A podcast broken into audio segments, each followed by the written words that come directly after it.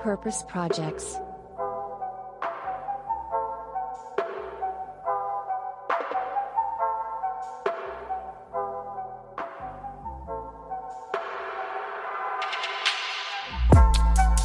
Welcome to Purpose Projects, the podcast where we get to know people and businesses who are doing what they're doing for a greater purpose. Coming to you after our kickoff episode, and yes, guys, you heard it right. For those people who did not really pay much attention in English class, this podcast episode at least might not be really for you. No, just kidding. Because today, yes, you heard it right, we are talking in English.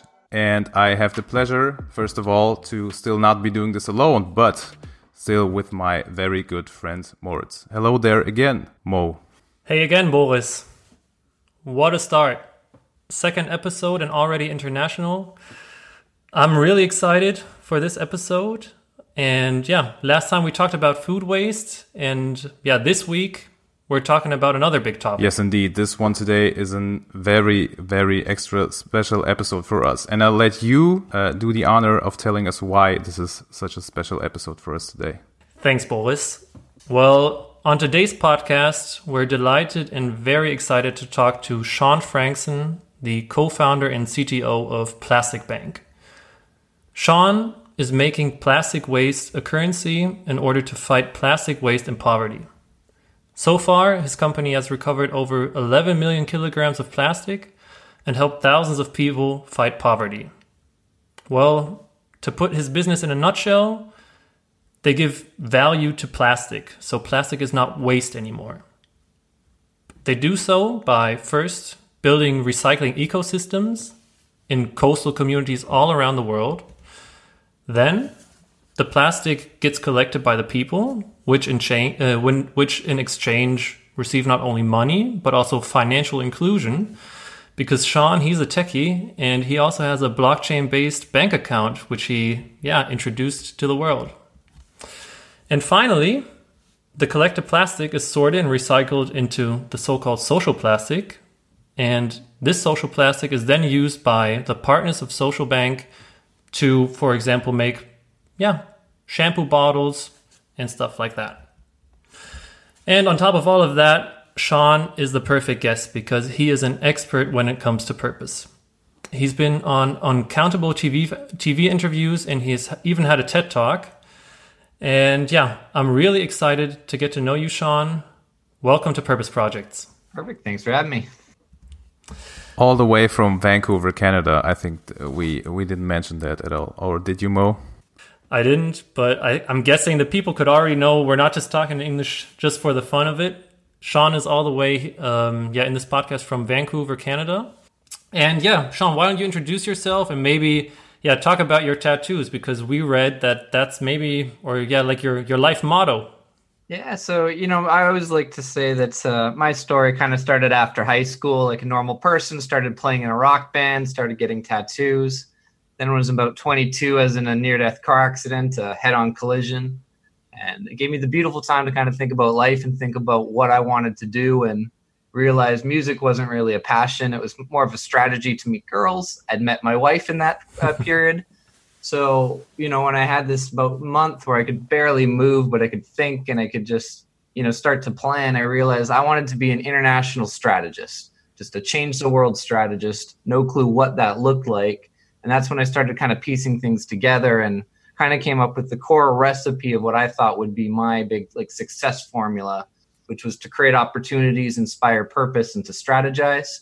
So I now have full sleeve tattoos with the sleeves being my values to create, inspire, and strategize. And seven habits of highly effective people are also the other uh, main showpiece I have on my tattoos. And I really just kind of looked at what were the things were just so important to my path that I never wanted them out of sight, out of mind, and became so important that I tattooed my sleeves as a commitment.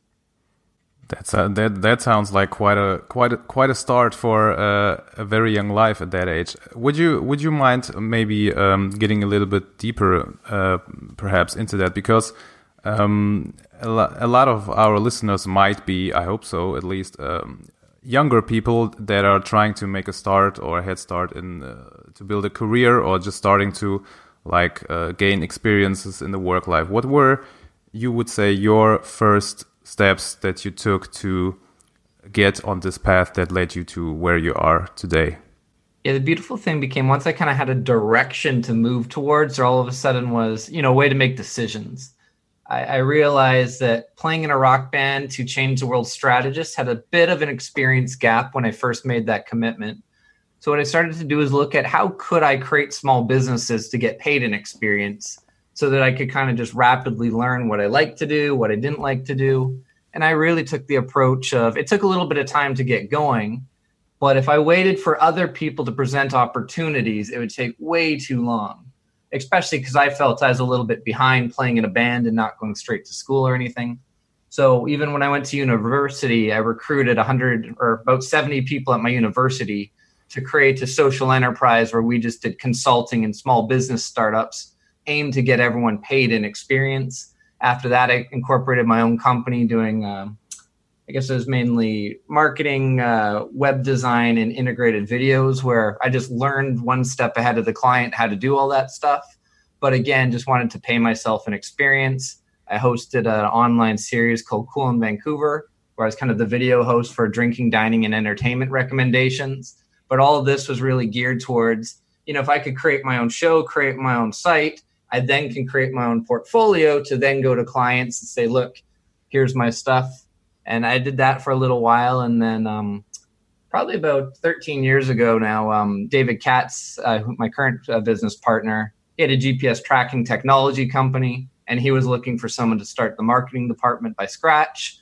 So, you know, I kind of came in, uh, had my portfolio of all the things I'd created and said, look, I've been spending the last three years preparing for this opportunity. You know, here's exactly where the fit is. And about a year after that, when I was about 27, I became vice president of that whole company and then was able to um, co-found the Plastic Bank with David uh, by the time I was about 29. That's a pretty impressive path to your, yeah, now really successful company. Um, I read that your estimated sales for this year is like about $65 million. And that's, uh, yeah, quite a number if you think about plastic, because, yeah, before our research, we thought plastic is waste. So, question why don't you just give us a quick, yeah, insight about your business model and explain why plastic should not be seen as waste? Yeah, I mean, biggest thing is once plastic's fully sorted, uh, it's fully recyclable. There's so many myths about recycling. And you know, when we first got into the business, what it, especially um, you know, seven years ago, there wasn't this giant demand for ocean plastic. There wasn't this giant awareness. Most companies still hadn't made their giant commitments that by 2025 they're going to just be using recycled plastic. And there's usually a lot of misinformation where quite often a manufacturer would just say it's easier to buy new plastic, so we don't use recycled plastic. And you start to have all these like myths about it and what we found is when these large companies like the Henkel of the world tell their manufacturers, we need to use recycled plastic, they flip the switch and can do recycled plastic very easy. But what's interesting is, you know, in the places that we operate, when everything comes in by like sorted by hand, I thought this would be a big challenge of how do you get high quality hand sorted plastic. But it turns out that when someone's sorting by hand, bringing in just the clear PET in this bottle, the, the green PET, the HDPE, once it's sorted and never gets mixed, it becomes an incredibly high quality source of plastic. And pound for pound, sorted plastic is worth more than steel. It's also lighter, more convenient to move. But the big thing is, in so many places of the world, people look at it as waste picking, scavenging, a last resort. So when we started to look at, you know, why is it being treated as waste? Why is it so abundantly littered? We found 80% of the world's ocean plastic comes in developing countries where there's almost no waste management systems. And then on top of that, there's quite often this stigma that, yeah, it's a scavenging, a waste picking. So when we came in at the plastic bank, we realized, you know, it's not just how do we keep recycling going the way it is, because the way it is is not working in most places of the world. And when we started to look at how do we create a social plastic, where yes, we're stopping ocean bound plastic in ocean bound areas, but that's really just a starting point. How do we dignify recycling? Where in our programs, we actually pay a special bonus on top of the market rate of plastic. So someone earns above the market rate of plastic, We're introducing another benefits uh, kind of contribution on top of that that goes towards giving someone their first ever bank account, their first access to loans, uh, and even uh, with the long term goal of building out a pension fund that someone can earn through recycling. And all of this goes beyond just kind of the poorest of the poor. We also look at how do all the community members also recycle. Some don't do it for money, some do it because of the membership benefits they can, some do it because it's free food, it's free cooking fuel, it's free things by exchanging it at their market because they're just using the plastic at their feet. But what we found is when we really work on dignifying recycling, when we include the entire community, now everyone sees plastic as value. They see the people as doing something valuable. And we strive to make recycling not the end point, but the starting point to a better life, which, even as someone who's kind of self obsessively uh, obsessed with purpose driven missions, you know, my challenge is how do you take someone from that absolute base of the pyramid and get them on a path where they can actually find purpose in what they're doing, providing for their family, and really see that hope, really see this, you know, everything in that new life and that hierarchy of needs of unlocking purpose is really my goal, uh, really for anyone involved in our program at any level. Yeah, Shaun, Shaun, I gotta tell you honestly, it's hard not to get inspired while listening to you. Um, I think I think Moritz, uh, you might feel quite the same. Um, I want to quickly just get back to you already mentioned your partners that you're working with. Uh, since you know that we are right now, at least I am, I mean, both of us, Moritz and I, we're coming to you from Germany, I specifically in Düsseldorf, where uh, one of your biggest uh, partners in Henkel is, um, they have their headquarters here. Um, I would like to know how exactly is the process of you coming together with such a big partner, or you're also working with uh, Aldi and SC Johnson and IBM and a lot of uh, other great companies. But how does the process exactly look like from uh, having an idea to work with someone to ending up really working with someone? For sure. And, you know, and Henkel's just such a great example of a beautiful partner. I remember it was so hard to try to get, you know, the first opportunities, people to, you know, hear a vision and say, let's bring it to life. So Henkel is one of the first ones that really kind of came and, you know, said, honestly, we get you're figuring things out. We're fine with that. We're, we, we're comfortable figuring things out with you. One of the beautiful things with Henkel as well, since Henkel is technically a family company, there's a lot of legacy behind what Henkel means and their products means, which also meant there was a lot of opportunity to look at you know this isn't a marketing campaign. This isn't a one thing. If we're doing this like we need to grow together to be the size that they need us to be in the long run. So and do you yeah go. sorry do you think that's like a german thing? Because a lot of your big customers are actually right here around the corner. And you just uh, earlier mentioned the demand um, do you feel like the shift of demand just changed here on the German market compared to other markets? Yeah, and I definitely say to me the shift of demand changed almost first in Germany and yeah, I would say Europe, but as you've seen, most of our clients are huge uh, German based. And what, where I find there's a big difference too, and I won't name names, but we've talked to some companies that just want the cheapest way to slap ocean plastic on a product. We have had companies say, look, I'm going to stop you there. We don't care about the social impact. We just need to say it came from the ocean. And so that's what to, what the people the people always uh, talk about greenwashing, right? Yeah. So especially say when we started, there was a lot where that was all some people were looking for. What I found, usually in Europe alone, you do not get the same degree of greenwashing like at all that you get in U.S. or North America. And then in Germany, I think there's usually just this almost extra standard of what doing something the right way is. So, in a great way, our model is really built for someone that wants to go above the right way. Like that's how we operate because that's our trust, that's our brand. And I think we really connected with a lot of companies that get look, recycled plastic is just going to be table stakes. That's just the everyone's going to need to use recycled plastic. How do we actually get recycled plastic that can pass audits back to where it got collected the regions. And you know, we usually connect with a lot of companies as well. We like to call it beyond sustainability, but the regenerative economy, where how do we make every community better than it was before for our programs being there, not just take from the community, but build that community up. And I think that's something our partners have connected with us a lot where you know they're proud of a social plastic and even a company like henkel has been a great example where for them it's not so much even how the consumer sees the bottle. They want every single person in the company to recognize that purpose is happening within this company. And that when you get that holistic view of everyone being proud of what you're doing and if you're proud of it your consumers should recognize that as well. You know that really just becomes the way we look for that values aligned. And yeah, a lot of the German companies, I'd say just the standard of doing it right uh, was much ahead of where a lot of companies have caught up to over time. But Shaun, why why do you think? I, I would like to a little just just one short question, Mo.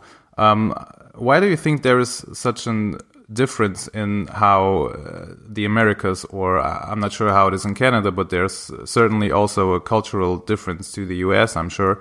Um, why is there such a different? I would like to call it. I don't know. Maybe you can correct me. Mindset in what's the right thing to do or is it really as you just mentioned like sort of like um, i don't care attitude towards uh, those kind of topics overseas as, as as opposed to europe as you mentioned and it kind of changes by company. And then I'll say it's not really just that Europe versus North America. Sure. As I'd say, our experience with SC Johnson has been almost identical. Where, but again, the interesting thing, SC Johnson's a family company with a legacy behind it.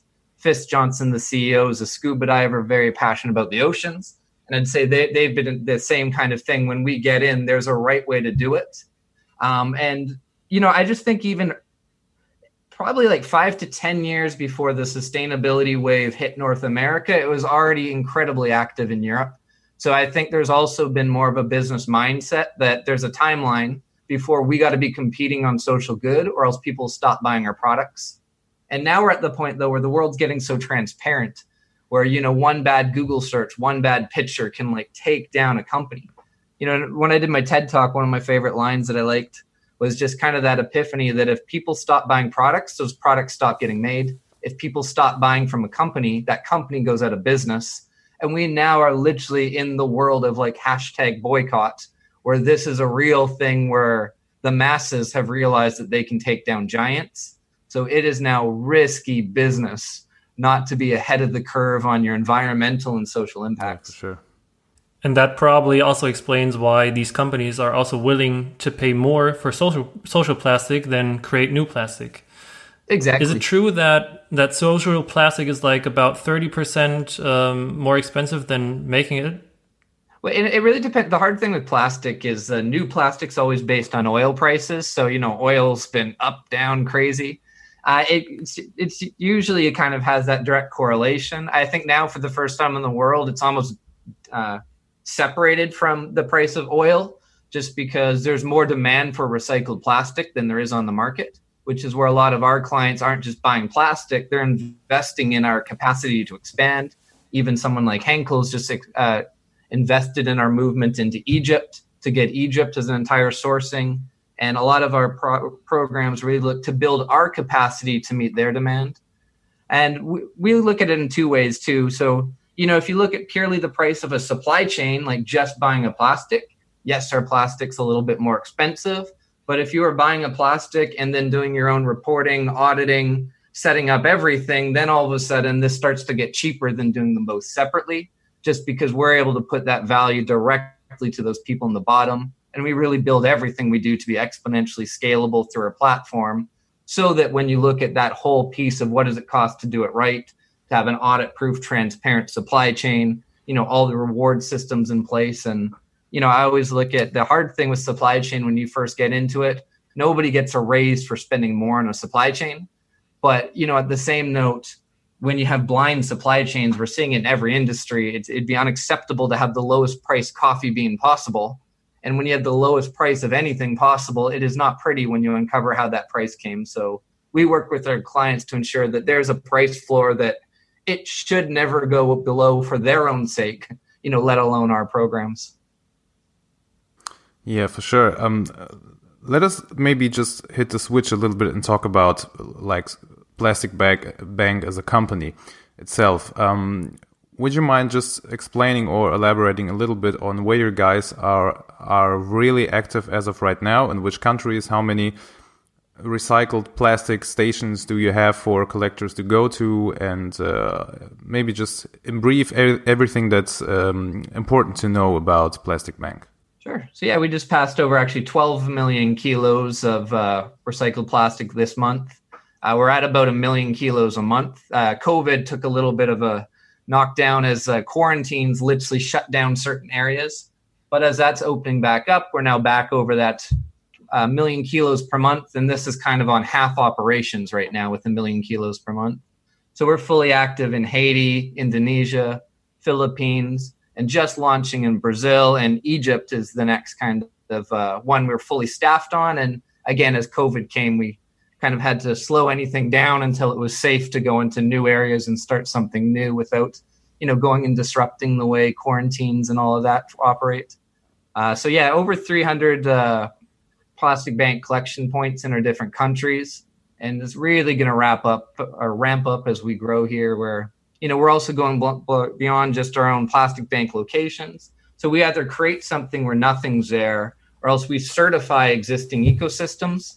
So instead of coming in and competing and shutting down hardworking entrepreneurs, we essentially offer them the ability to become plastic bank certified, use our digital system, qualify their members and themselves for our membership rewards, and most of the countries we're now looking at uh, very soon adding automated health insurance as something that everyone gets. So this just becomes a way we keep looking at how might we add more dignity more value.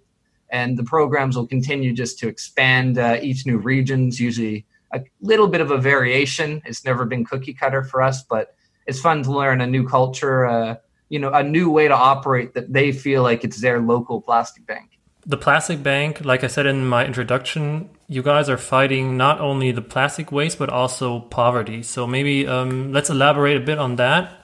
You just mentioned you're in countries just like Haiti or the Philippines. How do the people in the Philippines benefit off of the social bank, uh, the plastic bank? Sorry. Yeah, well, it, it it kind of depends on the country, but really for any like you know even one of the design challenges here. Often when someone says, "Oh, the Philippines, ninety five percent of everyone has a cell phone," that means the poorest people don't. So most of our users, and especially from a digital point of building up the platform, most of our actual core users are someone that's illiterate and has never used a phone before. And we need to have our programs work around ensuring that the most vulnerable people are the ones most looked after. So our programs, we actually through our blockchain technology, we give someone their first ever ID, we give them their first ever digital savings account we have a way to help them get to earn and unlock their first phone, but still a way that they can safely, even without a phone, get that trusted ID, have a savings account that they can use at our locations as we continue to go down this path. We've had to learn even that our membership training involves just basic literacy, like reading programs, financial literacy, to get someone in that ability to start to see, you know, the next stages in life. And really, we've had to just not just treat it as a plastic recycling program.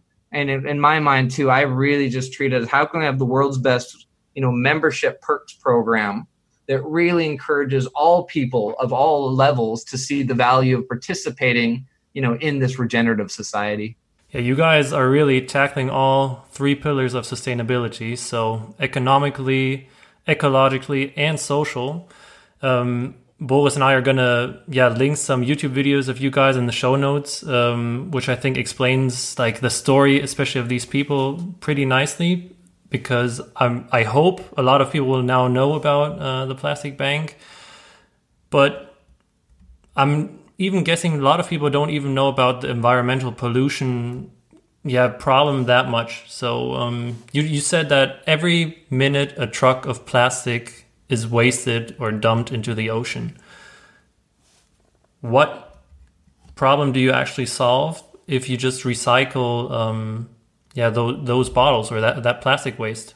Yeah, no, great question. It's kind of funny. There's right now there's been this giant debate of does recycling work? Do we need alternatives? How do we do it?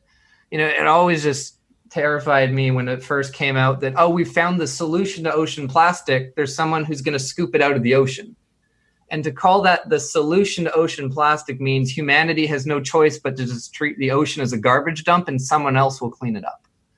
And when we first looked at that, you know, really the paradigm is the responsible consumer. That if I, as a consumer, choose to buy something plastic, I should know that I can recycle it and bring it to the right place. Otherwise, that's probably a poor choice. And where I obsess over this is if fully closed loop, and again, in Canada, we have these green or blue bins that we can put our recycled in, it's sorted and gets recycled. When fully closed loop, we can recycle again and again, which is much better than using up farmland, water, everything to still make a disposable material. So to me, the big paradigm is when when we only buy or use a plastic that can either be fully permanent or fully closed loop, this is a really effective material. But the concept of let's just get rid of plastic and replace it with something else that we discard that we throw out, you know, to me, this is where everything starts to get more complex. So for us, we can fully have a society that regenerates everything we use. And that's the big paradigm. And really need to get rid of disposable anything, like whether it's uh, any material almost. Uh, and this is really where society has to go because we just can't sustain our own planet. Same goes for food. Okay. Same goes for a lot of things. Yeah, sure. I also have a like a, a sorry, Boris. I have to I have to ask this question. So I have this idea of um, yeah, it's been in my head for like a couple of years of making a sustainable hot sauce. Mm-hmm. And what do you guys, or how do you guys open up for maybe like people like me who have like an idea, who maybe my, my idea is like I want a, so, a social plastic bottle where the hot sauce is inside. Is there any possibility for like um, a young guy like me to to get in contact with uh, with your plastic bank uh, company to get social plastic, or do you have to be the big Henkel company? It, it kind of depends. So one, eco- uh, like economically, sometimes it's not the best to ship things all around the world for like small run production. So it always depends where something's being done, which is usually where we aim for the larger companies, just because we're not wasting anything. We're typically manufacturing close to where they're or collecting close to where they manufacture. But what we have different programs is for companies of all sizes. So we have it that companies can go plastic positive where they offset more plastic than they use as a company. We have a lot of product lines that don't actually use our plastic. They use the plastic at the, you know, closest to get recycled plastic to their facility, but still transfer that value into our ecosystems by helping to offset more than they use. And that's usually what we have on those smaller scale things being able to offset more plastic than you use, still use a recycled plastic locally. And then when the volumes are big enough that it makes sense to ship something and environmentally it makes sense to get it to that point, then that's when we really find that fix. And, you know, we often have these different ways of working with people at different stages. And hopefully all of our smaller clients grow to the point that they then become a large enough person to be able to be part of the larger supply chains. Shaun, um, a wise man once said, "With great power comes great responsibility." I'm sure you know who I'm hinting at. Good old Ben, ben yes, Parker. indeed. Uh, maybe to uh, sort of like get to get to the direction of wrapping things up. In your opinion, what's the real significance of purpose for companies today? And um, do you also would have any advice for companies who are striving uh, for young talents but don't really have a deeper purpose, or say, or do you even think that this kind of business model without a purpose has a future at all? Yeah, I love this topic because to me, there's a couple things that's so new going forward, and that we're finding so many companies. When purpose just becomes good business, it doesn't matter if you're a purpose company. Buying more purposeful products just becomes good business. But what we're finding is a lot of younger people, especially, want to work for purpose so another thing of good business is to make your company more purposeful to attract and retain talent. And what I've found in my big thing that I say to a lot of people, before you look at quitting for purpose, really see if you can be that purpose agent inside your own company who brings it and makes it happen because it may not have been acceptable 10 years ago but now the people that says look i have an idea of how we can be more purposeful these are the people getting great opportunities because people are starting to see this is the future so I'd say, regardless of whether you create your own business, you join a purpose business, or you become a champion to turn your existing business into purpose, it all kind of goes that everybody has the power to play a part in a life of purpose. Awesome. Yeah, really makes makes all, all, all the sense in the world to me, definitely. Shaun, thank you so much for giving us insights about, yeah, responsible consumerism, but also about profit and purpose. You guys are solving two global problems at once. And yeah, we're really happy if we stay in contact. Thank you very much. Perfect. Thanks for having me, guys. So, Moritz, jetzt sag ich das mal in der, in der zweiten Folge bei uns. Puh, ziemlich inspirierender Talk, oder? Was, was würdest du sagen? Deine, deine ersten Eindrücke? Ja, auf jeden Fall äh, eine krasse Maschine, der Typ. Ähm, gut ausgedrückt. Das, äh, vor allem als er am Anfang da über seinen Werdegang schon erzählt hat, ne, also der hat auch wirklich nicht alles erwähnt, aber da war schon genug äh, Großes dabei. Glaub, das hat gereicht, oder? Können wir gerne, ja, ich glaube, wir können hier jedem Zuhörer und jeder Zuhörerin einmal empfehlen, einmal sein Twitter oder seine Website oder was auch immer einmal abzuchecken. Ja. Da kriegt man schon äh, einen ganz guten Eindruck darüber, was, ja, oder wie viele Stunden sein Tag hat. Mhm. Was, was sagst du zu seinen Antworten? Boah, ich finde, ähm, ehrlich gesagt, ich finde es immer ein bisschen schwierig. Also, wenn man einen Interviewpartner hat, also generell muss man erstmal sagen, wir sind sehr, sehr froh, dass er überhaupt zugestimmt hat, äh, mit uns zwei äh, äh, ziemlich unbekannten noch äh, deutschen Jungs, die einen Podcast gestartet haben, überhaupt. Ja, aber quatschen. baldiges Millionenpublikum. Ja, ja, das haben wir, das haben ja genau, das haben wir erst im Trailer gesagt, das haben wir ja nicht umsonst gesagt und er hilft uns natürlich sehr dabei, das zu erreichen. Aber noch sind wir nicht so weit und deshalb ähm, haben wir uns ja gefreut, dass er überhaupt am Start war. Nichtsdestotrotz, äh, lange Antwort, ähm, finde ich es immer ein bisschen schwierig, wenn man seinem Interviewgast eine äh, Frage stellt und dann aber so eine siebenminütige Antwort kommt. Was bei ihm aber wiederum ganz cool ist wieder. also du merkst, ich bin noch ein bisschen unentschlossen. Ich fand den super inspirierend, habe ich ja auch gesagt so. Ne? Also es ist schwer, dann nicht irgendwie ähm, hyped zu werden äh, bei allem, was er sagt und so. Ähm, ja, deswegen. Ich bin mal gespannt, was, was du dir so gedacht hast, weil die ähm, Antworten waren auch ziemlich lang und die haben auch ziemlich viel enthalten. Also das muss man ja auch alles erstmal verarbeiten. Genau, also der, der hat echt viele Insights gegeben. Generell, äh, Plastic Bank ist auch echt ein sehr komplexes Geschäftsmodell, das Ganze auch zu verstehen. Ich, ich habe das am Anfang hoffentlich äh, ja, kurz und knapp einmal erklärt. Ich hoffe, es haben alle verstanden. Hat danach ist er halt immer so, so ein bisschen wieder drauf eingegangen. Ich natürlich bin jetzt ein bisschen enttäuscht, dass er jetzt nicht gesagt hat, ey, Moritz, klar, ich gebe dir hier so ein Social Plastic und dann äh, starten wir eine Chili-Soße zusammen. Mhm. Aber gut, das, äh, das müssen wir dann halt. Try. Nein, hat äh, echt mega Spaß gemacht. Sean ist echt ein super Typ, der wirklich was auf dieser Welt verändern möchte. Allein diese, diese ganze Thematik, wie Armut Plastik, aber auch irgendwie so Recycling-Ökosysteme auch zusammenhängen. Ja. Mega, ja, ist einfach ein Riesenproblem. Riesenproblem, was er da zusammen mit seinem äh, ja, anderen Founder, dem äh, David, Herrn Katz, David Katz angeht. Ja. Ähm, das ist diese Person, die nehmen echt die, die größten Aufgaben und jetzt in diesem Fall sogar die, die zwei Riesenaufgaben und sagen, damit machen wir jetzt ein Business und ja, verleihen uns, unser ganzes Unternehmen, allen unseren Partnern, unser ganzen Netzwerk einen Purpose. Das ist für mich echt so ein Geschäftsmodell der Zukunft. Und ja, ich bin gespannt, wen wir noch alles hier in dem Podcast bekommen. Ja, auf jeden Boris, Fall. was sagst du zu unserer Leistung? Auf Englisch? Äh, boah. Ich habe keine Ahnung, wenn ich ehrlich bin. Also ähm, ich, ich, weiß nicht, das ist früher wie wie im äh, war ein bisschen so das Feeling wie, wie guck mal Feeling. Ich bin jetzt schon äh, bin jetzt schon im Modus. Äh, so ein bisschen wie früher im Englisch LK, wenn man auch irgendwie nie antworten wollte, aber ähm, musste. Man muss sich halt dann auch mal äh, challengen. So, ich bin, ich komme, ich komme ja. da nicht mehr raus. Nee, ab, muss sich auch mal melden, Boris. Man muss ne? sich auch mal melden, ja genau. Und im Podcast, wenn man halt ja. nichts sagt, ist halt auch blöd. Deshalb, ähm, aber ich glaube, wir haben uns schon ganz gut geschlagen. Also wir sind ja jetzt nicht die allergrößten Englischlegastheniker. Das war überhaupt der Grund, warum wir uns das überhaupt zugetraut haben. Ähm, ich weiß nicht, müssen dann unsere Zuhörerinnen sagen, wie wir uns geschlagen haben. Aber ich glaube, es war ganz okay.